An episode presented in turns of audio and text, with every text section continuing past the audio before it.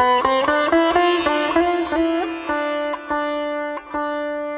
am Lakshminarayanan. I have one and a half PhDs looking at the basic components of medical physics on a very high level.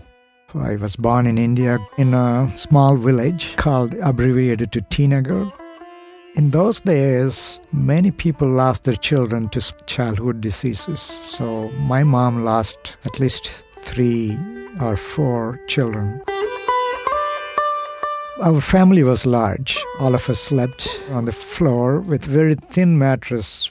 And right next to the house was a tract of land which was not used that had a lot of trees and bushes mangoes and jasmine, and uh, there were lots of creeping, crawling creatures like cobras. And we had lots of scorpions coming into the house. The dark colored scorpion, which was known to be very venomous, a bite of that scorpion could result in fatality.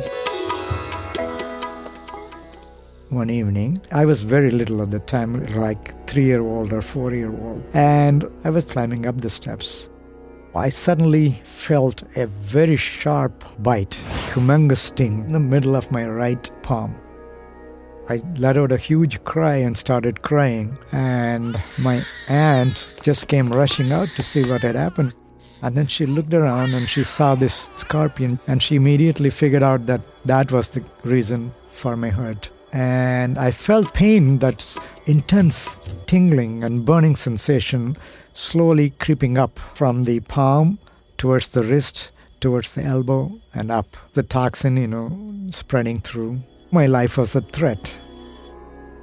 My aunt took a piece of thread and tied it around my arm and immediately said, We have this very religious person and he can make your pain disappear. And he was known for practicing mantra and he was very well respected. This kind of mantra is equivalent to something like magic. So my aunt gathered person to come out and do his magic. And he came with uh, two long a broomstick, the spine of the palm front, and he started from a shoulder, sweeping with those from top to bottom, and gradually slid those two from shoulder to the tip of my fingers a few times, constantly uttering rhythmic sloka in a very subdued tone, but very firmly so that I can hear it.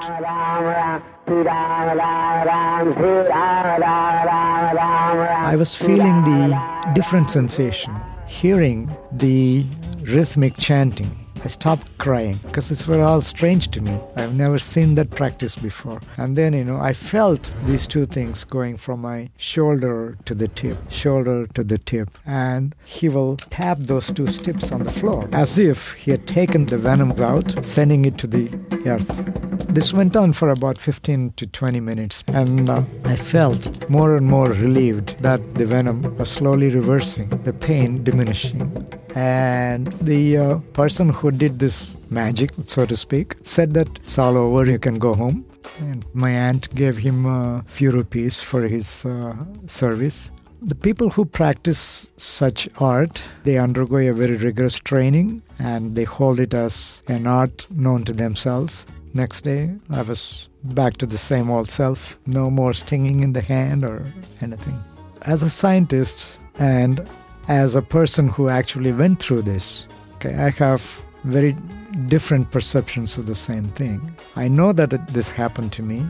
I know that I felt it. I know that it went away. But as a scientist, one explanation that I could think of was that the person who did the so called magic put me at such a calm state that the regular reactive enzymes slowed down and the other counteractive chemicals were released, and that was the reason why the venom didn't have any effect. That's what I believe.